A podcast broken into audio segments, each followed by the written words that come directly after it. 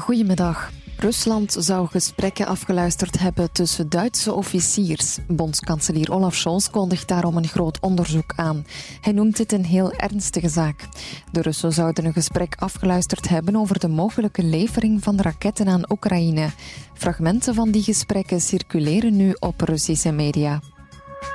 Er zijn al maar minder marktkramers in ons land. Dat blijkt uit cijfers van Stadbel. Vorig jaar waren het er nog iets meer dan 3.600.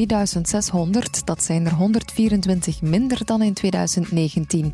Deze marktkramer zoekt een verklaring. Gunther van Hal. Verbaast mij eigenlijk niet. Want eigenlijk is het een zware stilte in onze sectors. Wie groenten en fruit, vis, verzetting is wel een hele zware sector. Personeel vinden in die sector is niet simpel. Maar wij om 12:30 s'nachts beginnen. En dat we gedaan hebben. Zaterdag zijn we met 9:00 in de avond, zeg ik stop van 12:30 s'nachts. Dus. Er zijn weinig mensen die dat werk willen doen.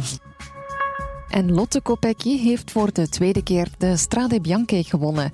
Ze ging er op 10 kilometer van de finish vandoor. De Italiaanse Elisa Longo Borghini kon nog even volgen, maar moest uiteindelijk ook afhaken.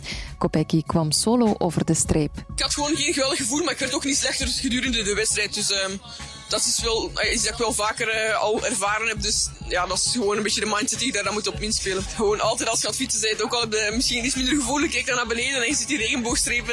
En ik denk van ja, je kunt het niet maken om hier vandaag te lossen. En, nee, heel speciaal. De derde plaats was voor de Nederlandse Demi Vollering.